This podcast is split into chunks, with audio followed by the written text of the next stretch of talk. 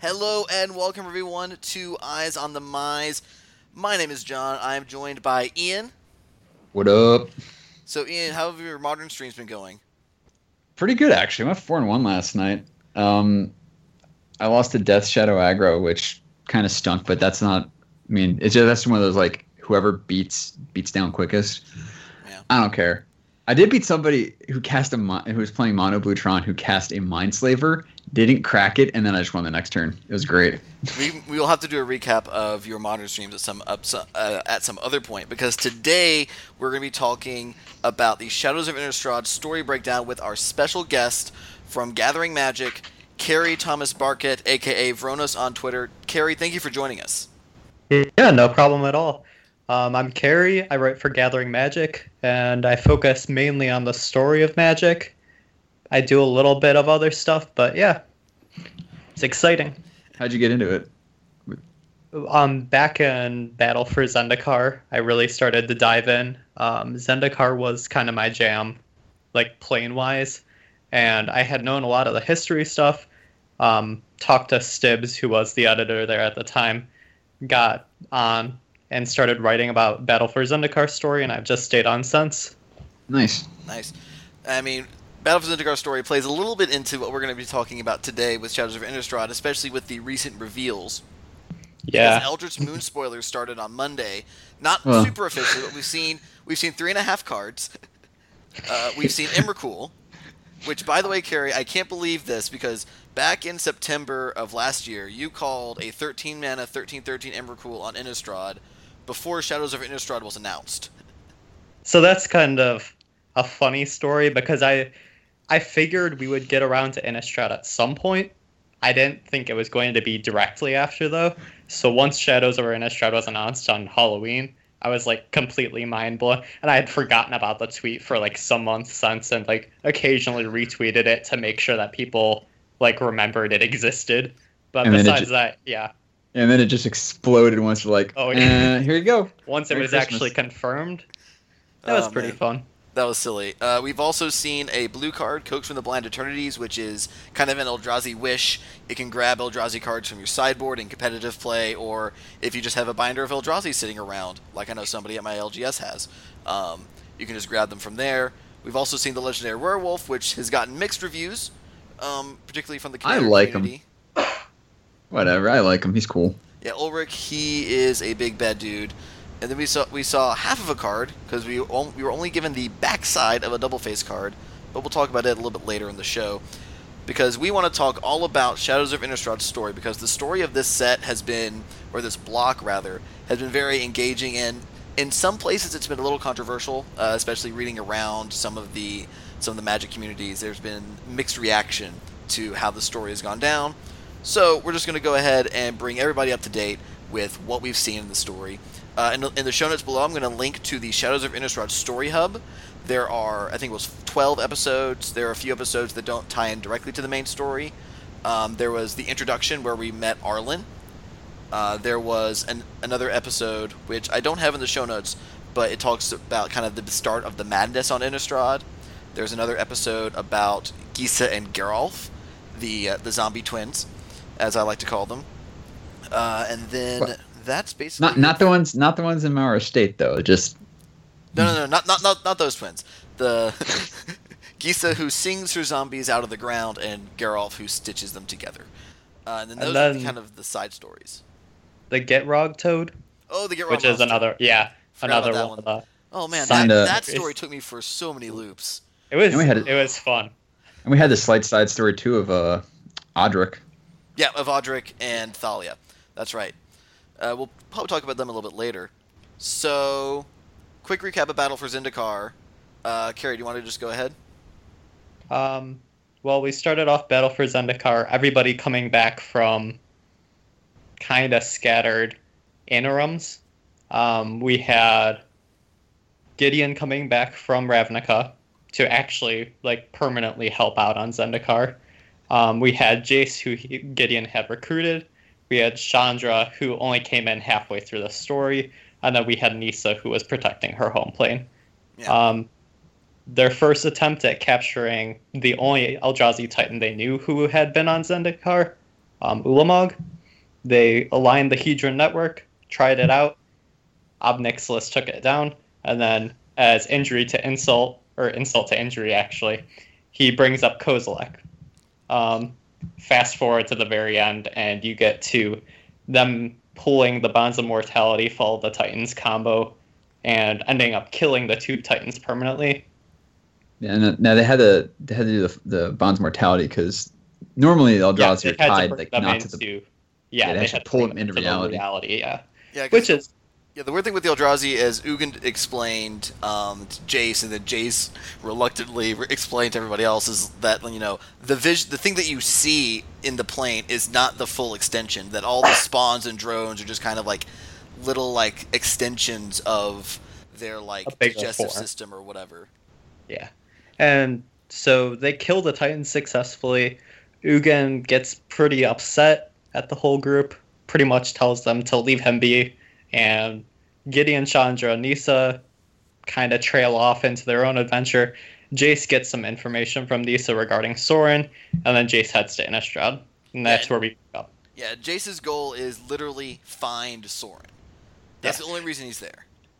his ambitions in doing that were a little strange. He goes to Innistrad, he meets up with Liliana, and he says he's concerned about Bolas possibly having played a part in um, Nahiri and Sorin's absence from Zendikar. Well, that's a, that's a good thing to note because remember that Nicol Bolas is kind of the reason the Eldrazi got out in the first place. Yeah. Jason and Liliana both have history with Bolas, so it's not too far reaching to to think that maybe the dragon has a role here. What Jace doesn't anticipate is that Sorin is the laziest person in the multiverse and only cares about his own plane. So we're, we're just like kinda- yes, screw yeah. you guys. it just home. turned out that he like made some bad choices in the past and has to clean up his mess. Yeah, that's kind of how the, the story goes from there. Uh, Jace's first meeting with Liliana goes very interestingly because like I didn't realize that Liliana just had a whole mansion to herself. I guess it makes sense. Yeah, I had no idea either, but they I mean, I guess spring it you- on you. I guess she was just able to be like, and this is my territory. Yeah, I mean, I guess if I was a planeswalker and I knew what plane I wanted to use as my home base, I would make sure that I had like something there to go back to. Yeah. Well, we didn't really know it was. We knew it was like quote unquote a haunt of hers, but we didn't know it was like kind of her home plane until up to this set. Right. So now she has a mansion there. He goes to visit her, um, asks about Sorin.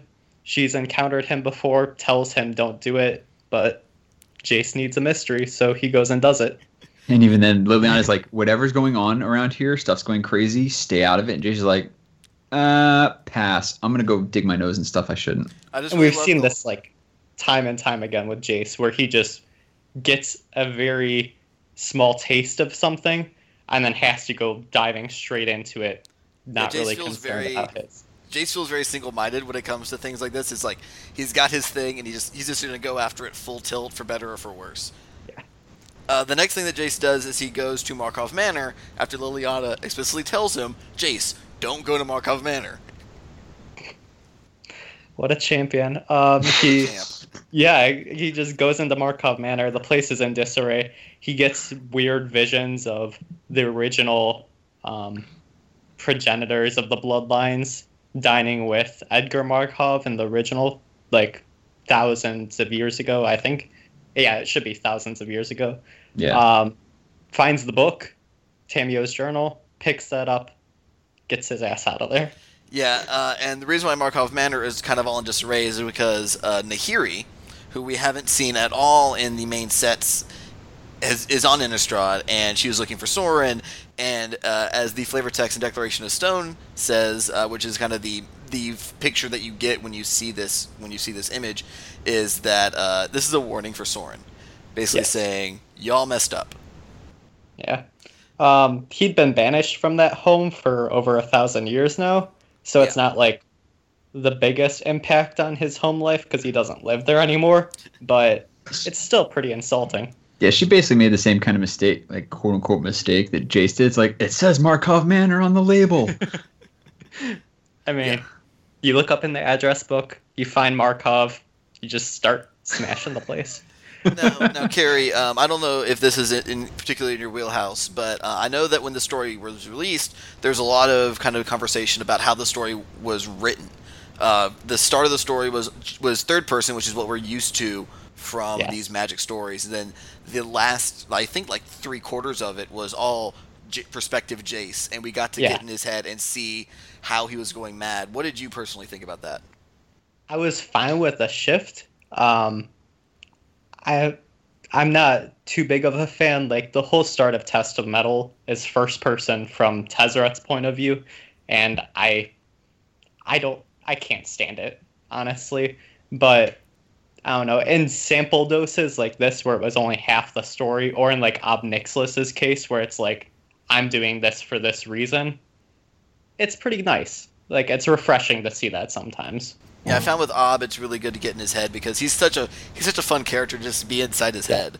and Nick Davidson like writes him spectacularly throughout the entire um well before even Battle for Zendikar block I think he did um Dreams or whatever it was the original Ob list story Right.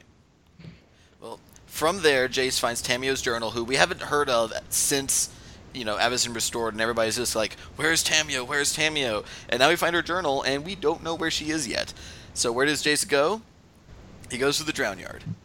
yes um he hangs out at the drown yard for a bit and Go I don't remember. bananas. yeah I just, I just, I refreshed myself on this. He, Like he, he, like the whole Jace's scrutiny card. Basically, he touches the mind of somebody who's already saying, starting to go crazy, and then that just sends him off the deep end. yeah and he sees something in the sky that's like obstructed from his field of view.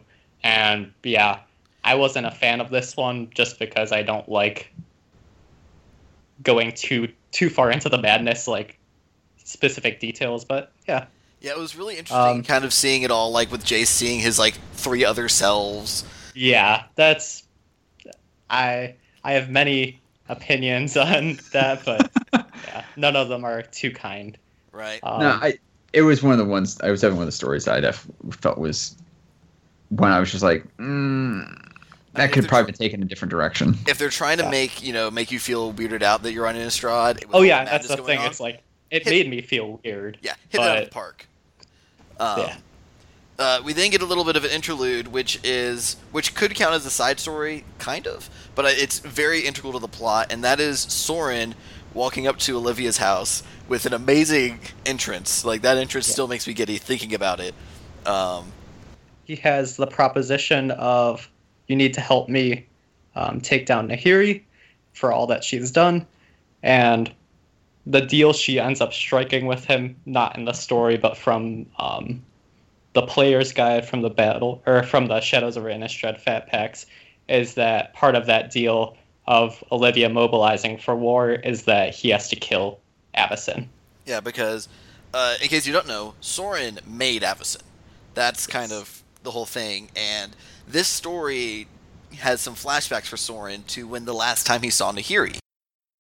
And Yeah, basically, was- oh, go ahead.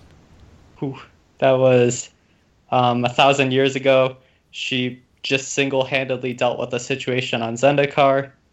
She comes to Sorin trying to ask for help, and Just- misunderstandings take place.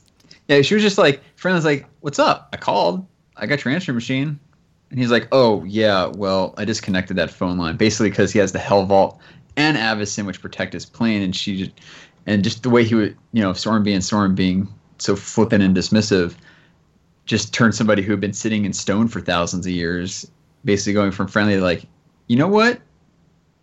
Forget you. And they got pissed. Yeah, and then Yeah. Sorin's like, and it's like Sorin's like, eh, you're still a child. Yeah, Nahiri did not take kindly to that, as we'll find out a little bit later. Uh, but all we get from all we get from the end of that story is that Nahiri and Sorin have a small scrap. This is like right after Sorin made Avacyn. Avacyn and Nahiri have a small bout, and then it ends with with Sorin saying, "I didn't want to have to do this," and we don't know what happens. yeah, yet.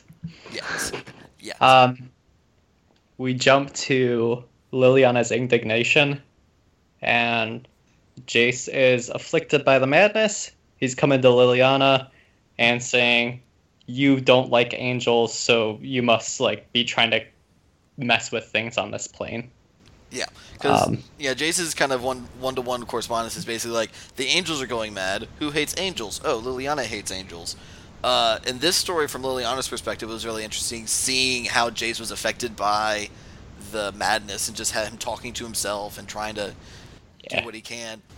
The most interesting thing that I remember from this story was the fact that the Raven Man was there. Yeah, I was gonna. This I gonna is- say, This is Yeah. like speculation central. Yeah, I Um, was who- so happy. I was so was- happy to see him come back. who was apparently protecting Liliana from Jace from Jace trying to get into her head, and acknowledge that he exist existed, which Yeah. to Liliana was a big surprise. yeah. 'Cause be- Before he had just been like, you know, that invisible friend or whatever who who's who's been there, like following back her story to her origins story. Uh, he was there, basically put her on the path to uh, killing her brother. Yeah. Or And there bringing was back to life. Well, in, ending in the in the end run. Yeah, yeah. Um, so right now, Josu's is a lich. Um, he has set her on. Raven Man has set her on this path. She's made her deal with Bolas. Has come here. Um, Bolas had protected her mind for some time um, during Agents of Artifice. Raven Man is trying to extend those protections, but Jace ends up prying in there, seeing Raven Man, debatably whether you want to be a conspiracy theorist or not, and um, he glances at Raven Man, and that's the big point of speculation is whether he actually sees Raven Man. Yeah, because like there has been there was talk about whether or not Raven Man would be a card in Origins, whether he was. He I be was the legendary I was creature. hopeful. Yeah, I was hopeful like twenty four seven, like counting the collector numbers, trying to figure out whether they could make Raven Man a card. Uh, I love it when when the number crunch uh, people get together and it's just kind of like, what is it gonna be? I'm just excited that they brought him back specifically for the reason that means we'll probably odds odds are we're definitely gonna see him again when we get Liliana's story expanded on. We might even see more of him coming up in Eldritch Moon. Yeah, But even if we don't, like I'm sure Liliana's gonna be around. Uh, yeah, Yeah. Liliana's gonna be around, and they're setting some nice seeds for future stories as we go through. yeah, and this story ends with Liliana trying to work with Dierk, who is a Geist mage on Innistrad, and trying to get him to essentially disenchant the chain veil so she can have all the power with none of the demon or none of the spirits attached. Because that never goes over badly. Yeah, that the weird thing is though, throughout the promotional art and um, set trailer for Eldritch Moon, we don't see Liliana with the chain veil visibly. Yeah. So we don't know the end result of this yet. Right. It could be that she just put the chain veil on on the back burner because I mean Liliana is centuries old, so Yeah. she could theoretically be incredibly powerful. Yeah. Uh, after that, Jace just follows his next train of thought because again he's crazy, so he just goes straight to Thraben, to the Thraben Cathedral, and this is when we run into Tamiyo and we get a story from her perspective. Yeah. Tamiyo, um, difficult character to work with. We had set her up in the original Innistrad and didn't give her too much expansion on that. Like, we knew what her card did mechanically, which was tap down creatures, drawing for tapped creatures, ultimating so that you can rewind with that emblem infinitely. But um, she came around this time and she's like the non interventionalist observer who just wants to know the stories of these planes and doesn't actually care what happens to them. I remember in AVR because I didn't play during them, but I, I have gone back and looked at a bunch of kind of the flavor text and a little bit of the lore. It's like she's a moonfolk from Kamigawa, uh, and she's was studying Innistrad's moon, and that's all we had from her from Yeah. AVR, except for a few bits of flavor text here and there. And then now we get her still studying the moon, still studying Innistrad, studying the effect of that on the plane, and now we just see her kind of waltzing through, um, waltzing through the Thraben Cathedral, trying to Yeah. trying to find some things. Um, Avacyn breaks in and I is think ready. Before Avacyn breaks in, Jason Yeah. and Tamiyo they meet up. Oh yeah, yeah. they meet she- up. They talk for a bit. Um, she does her story. I think she does a story spell before She does. Avacyn comes. Yeah, yeah, Yeah, she she, does. does. She does the, Um, the mirror the mirror story. yeah. Yeah, And the three mirror origin story. Yeah, she does three stories overall. She does one from Kamigawa, which conceals her identity. She does the Myr Servitor story, which breaks Jace out of his madness and protects his mind, and then she does one from Coldsnap, um, yes. which is basically firing bolts of ice at uh, Tamiyo, or not at Tamiyo, Yeah. at Avacyn when Avacyn decides to, when Jason Tamiyo find Avacyn. And at the time, that cold snap story was like the clinging last hope for merit age theorists Mm. who are like, yeah, it ties in somehow. But in the end, like the people who said the mirror origin story was connected to Phyrexians or that the cold snap origin story was connected to Lage, it just didn't follow through.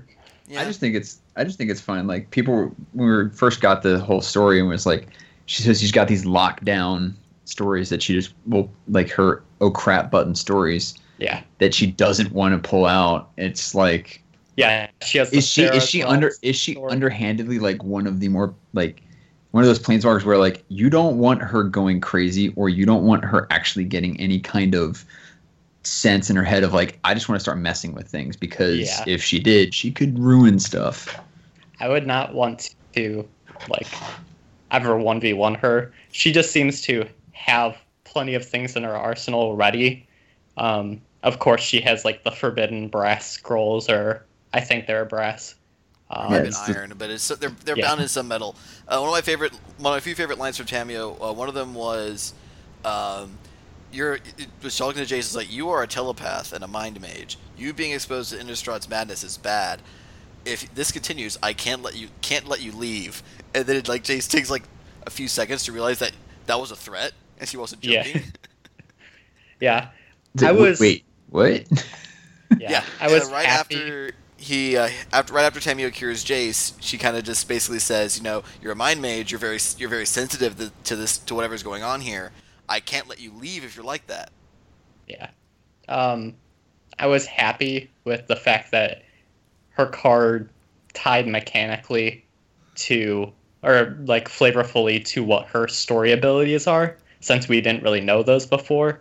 But her being able to like tell stories and tap down creatures is just, it's something I enjoy. One of the few things that gets me miffed um, occasionally is like people read the story and then people immediately try to mechanically tie in Tamiyo's story magic into gameplay terms. And Oh yeah, and At some point, I think that there has to be some dissonance between how the story is told and how the cards relate, because I don't know how you could do that mechanically and have it pay off well to the people who want that. Yeah, I- and there are so many variations in what stories she's being able to tell Yeah. that it's Uh, also, not uh, practical. also, a point It- that the story that Jace pleaded Tamiyo to say at the end when Avacyn was basically going getting ready to kill them, uh, it showed a picture of the of the card Cataclysm. yeah. and Uh, people are and the, or or it was card cataclysm and uh, it was referencing the death of a plane and everybody immediately jumped to how the heck does Tamiyo know about Serra's about Serra's realm Yeah. Um I can't answer that. Like she's either been around for a long, long time or she has the connections. Like we have Liliana who knows about um knows by name Urza. Um but like besides that we don't have many connections to like in world mythology where stories are actually passed down or how Serra's realm would be known about. Yeah, it's like pre-mending is very very much the mystery realm. Yeah, it's separated by about a hundred years right now. So either she's more than a hundred years old, which I don't know moonfolk ages, or um, she's able to get these stories from other people and other planeswalkers. So yeah that seems to it's be an where- interesting loose thread. it is, it is very interesting to see that and it's it'd be very interesting to see um, how for example in the most recent story Tamiyo talks to Jace and is like I should write down your story sometime but first Oh. let's solve this problem so I'm curious to see if that's how she gets her her stories for her magic Yes. uh, moving on, we get the the climax of Shadows of Innistrad story. We get the conclusion of the set story, where Sorin arrives, and Avis, and we get another story from Avacyn's perspective. But this time, it's Mad Avacyn, and oh boy, is it a is it a doozy? Yeah, Uh, just just straight up Anguished Unmaking, basically. Yeah. Yeah, this was a good one. I mean, Doug Beyer has gotten a lot of the good stories in the past, but he writes for Sorin now. So, um, the specific thing I like to point out about this one is their whole artwork interlude for like how influential Avacyn has been on the plane, where they like broke away from the story, um, just as she says like I am Avacyn, I am to protect, and then it goes through a whole series of artworks of everything that she's done to influence the plane, and then just nothing. You know that she's gone. Yeah, And get- then Jace goes into a frenzy, the booming sound. Sorin runs up the stairs because how dare he actually talk to people? Yeah. how how dare I brood in public? oh, I think I think that you know people were upset when Anguished Unmaking was spoiled because it was the game day promo, and they kind of have to put the game day promos and the and the other promos out a lot earlier. Uh, Yeah. Than people than they would like the story to be told. It's a Um, good card. It's like- a great card. I love the card. It's everything you want. Yeah, the Um, art is great on both versions, on the regular card and the promo. Um, it did like for some people it felt wrong that the that the ending was told at the begin before most. Yeah, before, like, during the earlier part of spoiler season. Yeah, but I think that this story really did pay off on that, where it really did kind of go into those details where we get to It's see. not just Sorin killing Avacyn, it's like a whole setup for that. Yeah, Um, we see Avacyn seeing um, Jason Tamiyo as like monsters. We see, and then we see Sorin arrive, and she's like, she can't hurt. She like, she can't hit Sorin for some reason. And then Sorin just kind of like calmly like, "Come on, child, we need to talk. Let's go downstairs." and then it's just, it was great. The entire sequence was great. the creation chamber. Yeah, Um, I think with I think with the whole like the just kind of going back to the whole spoiler card thing, it was kind of like if you read a book and you like peek at the last little bit of the book Yeah. and you're like, okay, how do we get there? Yeah, Mark has Mark Rosewater on his blog has addressed this quite a few times and he just continually says like it's hard to do the storytelling sequencing when you're also doing it on the cards and I'm fine with it existing. Like I would have preferred they just delayed the game day promo thing especially. But We- yeah, we kind of saw the same thing though with Fall of the Titans too. It's like, well, all all right, Titans cool. earlier. I think that's just more a limitation of the medium. Like I think No, it'd, yeah. be, it'd be the same as if you were playing a video game and you put in the, the like the dot the hack and you got to go to the last boss and you see the ending and you go, okay, well now I don't need to play this game anymore or whatever. Um, Yeah. I think it's just a limitation of the fact that they're trying to tell a engaging story through these vignettes, through these episodes, but at the same time having to you know tell them on the card so that people can at least know what's going on in the set.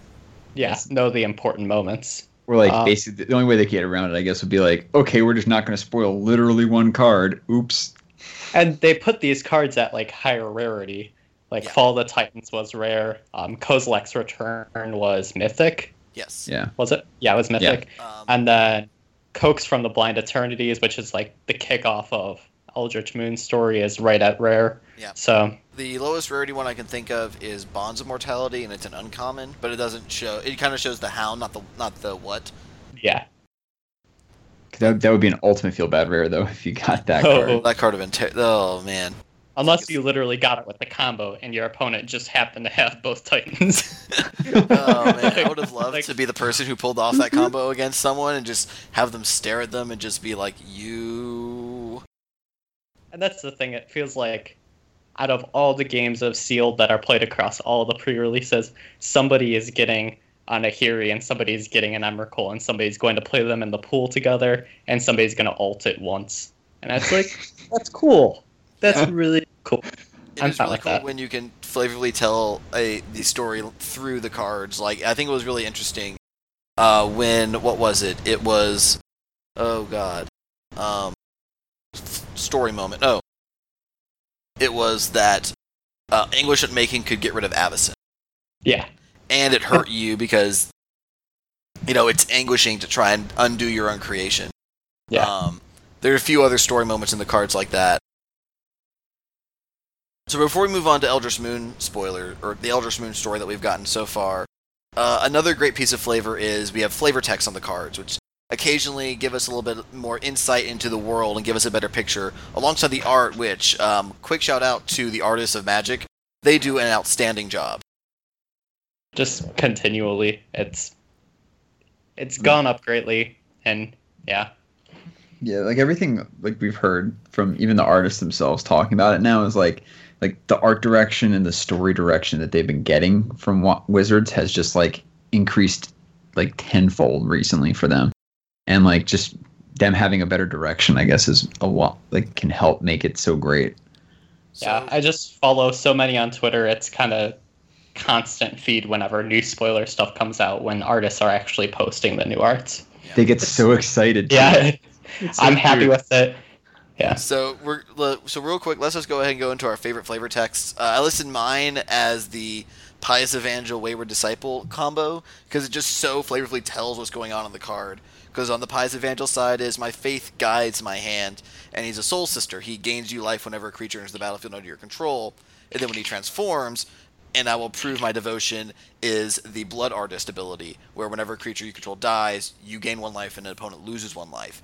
Uh, I really love how that flavor text and the the art on the card changes, and how the mechanics of the card just just do a complete 180. It is a very very sweet card to see. Uh, Ian, what's your favorite flavor text? Well, I have kind of two, and one is kind of like now looking back in retrospect. But the first one's got to be the Brian Kibler Invitational card of Murderous Compulsion. Uh, Murderous Compulsion. Um, it's it, mainly I love I love the flavor. It has no flavor text regarding the story, but it is very much um, I'm a musical theater geeks. It's very much uh, Sweeney Todd, the Demon Barber of Fleet like Fleet Street, with the fact that it's like thank you. This blade has become so hot in my hand, and your but your blood has quenched it. Like that's like what had happened in Sweeney Todd. Like he went nuts, and like the his blade called to him and like the only way like to calm it down was to kill people with and it was just ah so cool but in retrospect now that we've seen Emrakul the promised end i think mad prophet the flavor text on that is so good in retrospect So all right what so is the flavor now? text the flavor text for mad prophet is i have seen it seen the end seen the beginning the beginning of the end not death no no transcendence Ah, That's pretty the good. promised Yeah. end. It's it's like you look at it now and you're just like, ooh, that's good. that is really good. Uh, Carrie, what about you? Um, I'm gonna go pretty rare and say Ormendahl, Profane Prince. Yeah. It goes right into the story. Well, it starts all the way back in Avacyn Restored when Liliana gets Thalia to crack the Helvault. Liliana's tracking Griselbrand um, across a few, like, few local areas, and then she ends up killing him as he was one of the demonic um, masters that did her deal. And then the flavor text for Ormendahl Profane Princes with Griselbrand gone, the Skirks, the Skirsdag eagerly awaited another demon to claim their devotion. Ormendahl did not make them wait long. And then, right at the beginning of, um, what was it? The full moon story, the very first story of Shadows over Innistrad, we get the cultists in the wood trying to sacrifice somebody, and then them having said that Ormendahl has already risen. Ormendahl is the new Skirsdag lord, for that matter. Yeah, then I Oh, think yeah. Ormendahl was referenced both in the beginning story where there was the wife who was who was kill, who was going to sacrifice the husband out in the woods, and that's when we first see Arlinn. And then uh, it- he was referenced again in the Thalia story because of the Church of Avacyn becoming an Inquisition, and Yeah. basically saying the Skirsdag had infiltrated, you know, the inner The sanctum. higher ranks. Yeah. It was Yeah, basically, basically the Church of Avacyn was like, uh, it's now an extension of Ormendahl. Yeah. And I liked the corruption of the church. I would have like it's hard to say what exactly I wanted from the Skirsdag in part two because we had known that they were infiltrating the church all the way back in original Innistrad, but I would not rather have like the whole church fall in the Order of Saint Traft having been created. But I'm happy that the Order of Saint Traft exists because it's like Thalia, Odric, everyone I love, just doing good things. Yeah. So that ties neatly into our Eldritch Moon stories. We've had three so far. Uh, we had it released early this week on Monday as opposed to Wednesday, and they reposted it on Wednesday, which made a few people unhappy. I would have liked to see a new story on Wednesday as well, but I can't blame them. There's o- there's only so many people in creative over at Wizards. Uh, but the first story we had was a short story about Arlinn. Uh, Carrie, do you have anything you want to talk about with the Arlinn story? I liked that it had the little flashback for um, Arlinn's original stint with the church. Um, besides that, I don't know. I just like Arlinn's stories. I like that she's set up to be like a good leader or a good protector for the world of Innistrad. I don't know if I can take another planeswalker being like stuck to a plane having to protect things 24/7, but I don't know. I'll have to wait to see what her role is in the end of um, Eldritch Moon's story. I mean, to be fair, that hasn't stopped Jace. So Yeah, yeah. I, well, Jace is like, oh yeah, I'm the Guildpact. I can do whatever I want. Sorin exists on Innistrad, but he like does the, the bare minimum to upkeep the I mean, world. his protections were Helvault and Avacyn, and now they're gone. Yeah. So He spent a lot of effort making those, but Yeah. then Who knows Yeah, just how much no. of himself he literally poured into that too. Yeah. We also don't know how he got the freaking piece of silver from the moon there. I mean, Yeah. um, Kelly Digges has said that like planeswalkers have frequented moons before the mending occurred, but now they kind of like need oxygen and are normal, so yeah. it's That- not going to be as likely. And that ties Yeah. into the second story we had, which was entirely from Nahiri's point of view, and it was finally clearing up so many misconceptions that people had, which was what is Nahiri's motivations? Why is Nahiri doing this? What brought her to do this? And I think it cleared up a whole bunch of confusion from a lot of the Magic community. Yeah, um, this was good. I mean, I just I love Kelly Digges's stories like twenty four seven. Um, we get to know that she was actually trapped in the Helvault in the end, and that she hung out with Avacyn in there and a few other demons. Um, yeah, and then she busts free. She's She- ready to. She, she spent a long time in there. Yeah, that was quite a while. Was, Um, was she- that was that actually the first time we've we've seen uh, like what it was like inside the Helvault? I believe so. Yeah, it's exile. I expected it to be nothingness. It was cool that it was like the flapping of the wings around her, but yeah, because it got, it's it got crowded and and then they It and felt- then they busted out. It felt very Phantom Zone ish from like Superman. Yeah. Yeah, um, but we got to see Nahiri interacting with Sorin at the very start from Nahiri's point of view. We get to see her break out. We get to see how things are different now because Nahiri was a planeswalker pre-mending, and now she's post-mending, and what it meant to be a planeswalker drastically changed. So now she couldn't just be like, "Oh no, I have a cut. I'm gonna just heal it," and Yeah. she can't. And she, as she put it, the walls between the planes are thicker now. yeah. Um, that was interesting. It's been something that people have demanded like time and time again. They wanted to know what Ugin felt like when the mending happened, like when he woke up from his stasis that Sarkhan created. Um, they wanted to know what Nahiri, where Nahiri was, and how that actually affected her. And I think the story delivered it well. They aren't Yeah. gods anymore. Yeah. Yeah. I mean, Well, it also it also yeah, I was gonna say it also showed too that like she actually dealt with a threat on her own that we like hadn't really known about. Like it's like they almost got loose Yeah. before. and she's a powerful character. Um, I don't expect her to be much less powerful throughout the entire um, Eldritch Moon story.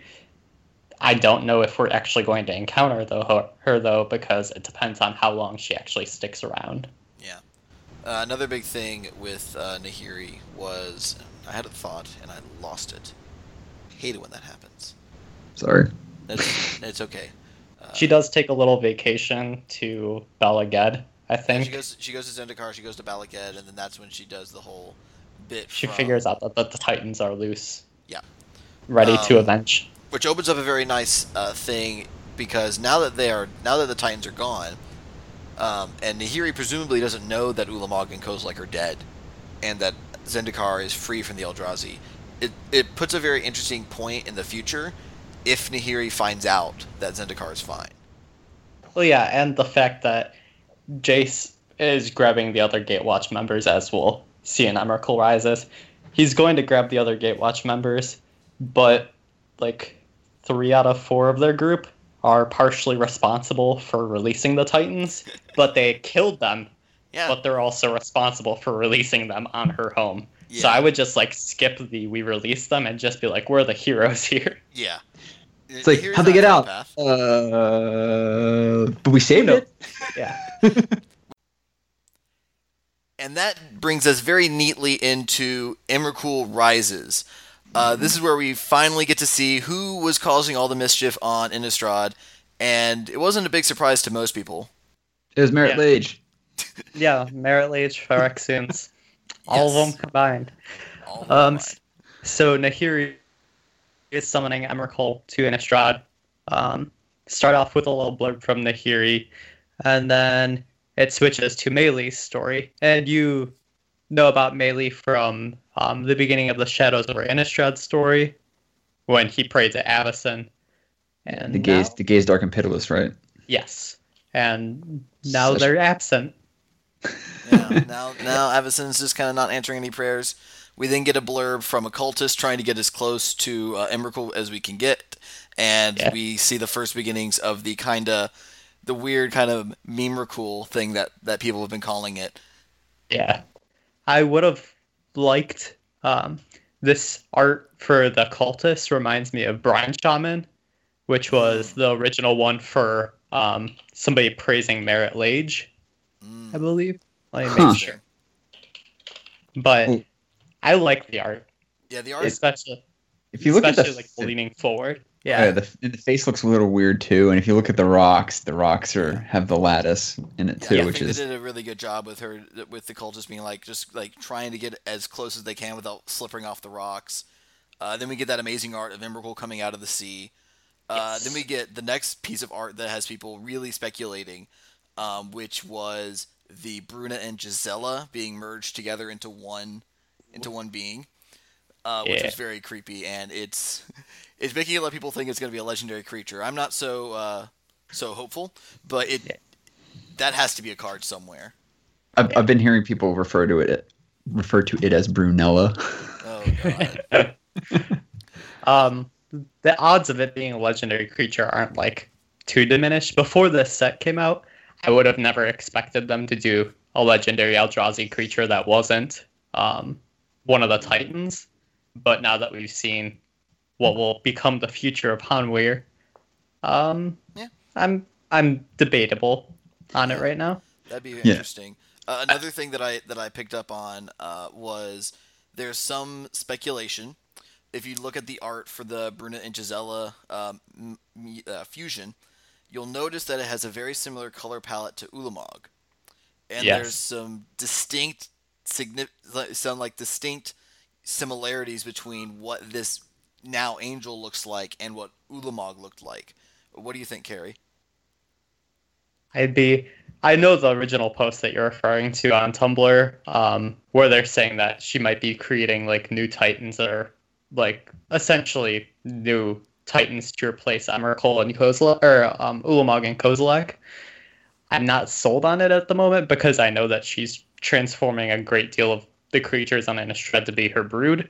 But if that turns out to be their purpose, um, that has been like hidden from us until this point, Yeah, Emrakul is We the wouldn't be that we too upset. know- Yeah, Emrakul is the Titan we know the least about. Like we know all Yes. about Ulamog and Kozilek, but Emrakul has been purposely kept in the dark. Yeah. I mean, if you look at the art though for it, it also does harken to just Emrakul's shape, like the way the wings are kind of formed, like the, Yeah, the the gap for the eye head. gap. Yeah. Yeah. But it's, I, I think it's creepy as hell, and I love the body horror that they've done for it. Yeah. Yeah. And then after that, we get a piece with Jace and Tamiyo, um, where Jace and Tamiyo are just kind of chasing after Emrakul, and Tamiyo asks the question that I don't think anybody would ask. Is like, I wonder what she calls herself. Yeah. Um, not a question I have an answer to. I do like the art of her holding that lantern over the Innsmouthie people Yeah. on the in the little pool head, and then she protects Jace's mind so that he's able to go grab his friends. He heads off to Zendikar and picks up with Nissa, Chandra, and Gideon, and that's where our last story drops off. Yeah, and that's where the story is going to pick up from there with I mean, there's a bunch of speculation that's gone on as to what might happen in the future. Uh, but one thing I wanted to touch on before we move on to kind of the other parts of the story that we've seen is I really loved in this story how the transition between each section. Oh, yeah, the same the phrase at the same- end and the beginning. I loved it. I felt I felt that was a very neat way to tie everything together and to kind of add to the whole thing of like it seemed like all the Emrakul spawn just want to be one, want to become like one. Because it's like um, we were cool, B were cool, one were cool, or whatever, and then all all that tying together was very very nice. yes. Yeah, it's it's incredibly creepy. Just like the they didn't they, they didn't overplay the like the be cool, one were cool, cool. Like they could really potentially just run it into the ground. I hope they don't. Yeah, I'm fine with it for this story because it was like the reveal.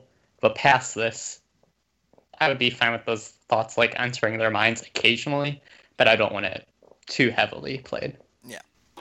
Uh, and then this is a great time to kind of reflect back because um, up to this point we've had about three and a half spoiler cards uh, released uh, because the point five is related to the uh, ARG that the community team uh, did with the Hanweir Chronicle, uh, Yes. which was just a a newspaper written by uh, Oliver Hayfield, who is a member of the community of Hanweir. And we got to see all the madness kind of start from the beginning of the Shadow spoilers up till now. Yeah, they built themselves a wall, trapped themselves in, and are having difficulty writing with one pen. So that was So that was the best line in the entire last entry of the Hanweir Chronicle.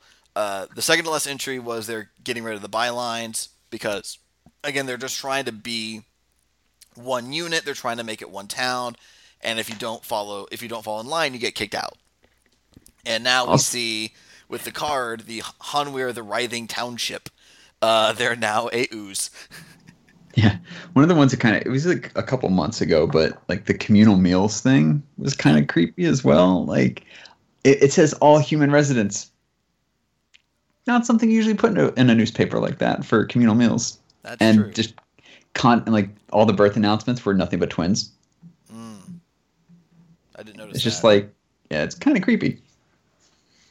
Yeah. The no buy wins. The buy line thing was great, and the the the people at Wizards, like namely, uh, I know Allison, one of the community managers, and her team, who uh, coordinated across all the different regions. They they knocked it out of the park with this uh, Hanweir Chronicle thing. I really hope to see. I hope to see it again for Kaladesh in some way, cool shape or form. Absolutely. Uh, I don't know if they're going to be able to do something as good as the Chronicle did, but man, it is quite, quite uh, spicy. Uh, so let's go ahead and talk a little bit about some of our predictions for the future of the story. Uh, we know that Jace is bringing back the Gatewatch to Innistrad to help try and deal with the threat of Emrakul because Gideon did tell him, "Hey, buddy, let me know if you find Emrakul or let us know if you need anything." And now we've got all of it coming to a head now. Ian, what do you think is going to happen? Oh, the rest of the story? I don't know. Like I I'm really curious to see just how exactly everything's going to tie in like we've seen these little bits and pieces of people across the plane who are trying to fight back against the darkness and I'm just really curious as to how they're all going to tie together cuz they might just be, you know, bits and pieces here. I know the Gatewatch is going to be kind of the oddball out. They're gonna be really out of their element, especially like Nissa. It's gonna be Yeah. weird. All right, so given all that, Carrie, what do you think? What are your predictions for uh, the future of the story? So we have a whole bunch of resistant groups. Um, the Gatewatch, like you said, is coming in. The Order of Saint Traft exists, and that's splintered from the Church of Avacyn. Um, you have Arlinn Kord, who wants to be, or is taking up a protector role for the plane. You have Sigarda, whose two sisters have fallen. Um, you have Sorin, who has recruited Olivia's army. But I don't see many of them working together. Is the biggest issue. Um, Yeah. Olivia and Sorin have kind of kept up the vampire supremacy for a few thousand years. Like Sorin literally created Avacyn just to keep the vampires from overfeeding, but so that they still had a powerful role against the humans of Innistrad. Yeah. Yeah. And so I don't see them actually getting any ally help from the Order or the Gatewatch, but who knows? I think it's really interesting also because um, we there's still Liliana because we don't know whose whose side Yes. she's she's gonna she's gonna you know sit on. Yes. Hers. yeah, her own. Typical mono black character, her own side. Got it.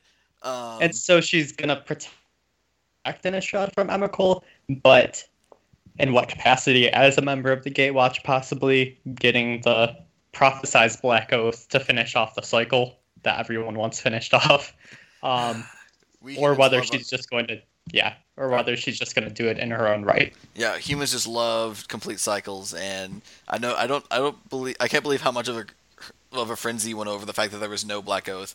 Um, it'd be really interesting to see if Lily decides to join the Gatewatch or not. Uh, my bet's on no personally, but I could be proven wrong. Who knows? Yeah. I, I just would- think. Oh.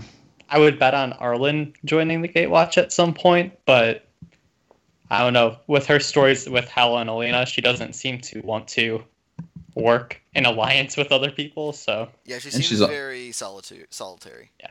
And who knows if she's ever gonna like want to jump planes and just instead of like she's already seen how screwed up. on Innistrad, yeah. Yeah, she sees already how screwed up Innistrad is, so she's like, I'm gonna stay here maybe. Yeah, she could be like Sarkhan, who's just kind of like, you know what, Tarkir is great. I'm just gonna stick around here for a while. This is gonna be awesome. All Well, right. One, I mean, one thing too we can also consider with Arlinn Kord is she might not want to spread lycanthropy to other planes if that would ever be an issue. I mean, I don't think that. I think she is in control of her curse, so she wouldn't be the cause of spreading lycanth- lycanthropy. But Well, there's there's Nicol Bolas. yeah, let's have were dragons. That sounds fun.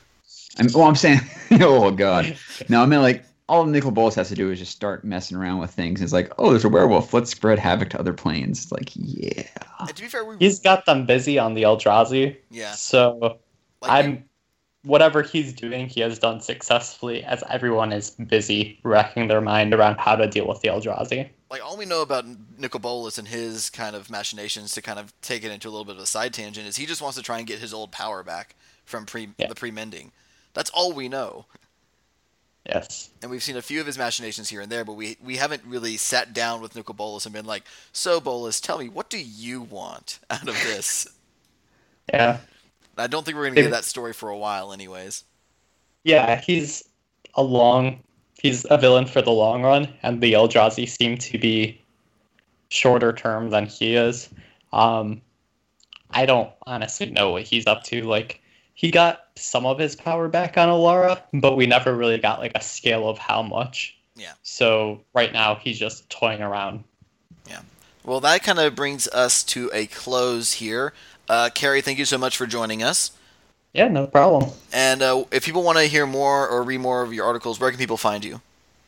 Um, I write on Gathering Magic under Carrie Thomas Barquette. I'm on Twitter at Vronos and on Tumblr at vronos.tumblr.com. But besides that, Awesome. Uh, Ian, where can people find you? People can find me on Twitter at DixonIJ or on Twitch at twitch.tv slash Dix. I should be streaming more Magic tomorrow. I've been having an issue with OBS, so I'm still working that out. But uh, more Magic tomorrow, more Magic next week. Probably Mass Effect and some other video games the week after. Who knows? It'll be fun times. Awesome, awesome. Uh, Oh, you, John? Uh, you can find me on Twitter at jwiley129. You can also find me on Twitch by that same handle. If you want to reach the podcast directly, we are on Twitter at Eyes on the Minds, exactly as it's spelled. If you have a more personal question, you can email us at eyesontheminds at gmail.com. Once again, I want to thank Carrie for joining us. Please leave us a review on iTunes. Again, we'll give you guys a shout out at the top of the show. And thank you for tuning in. And we'll see you guys next week.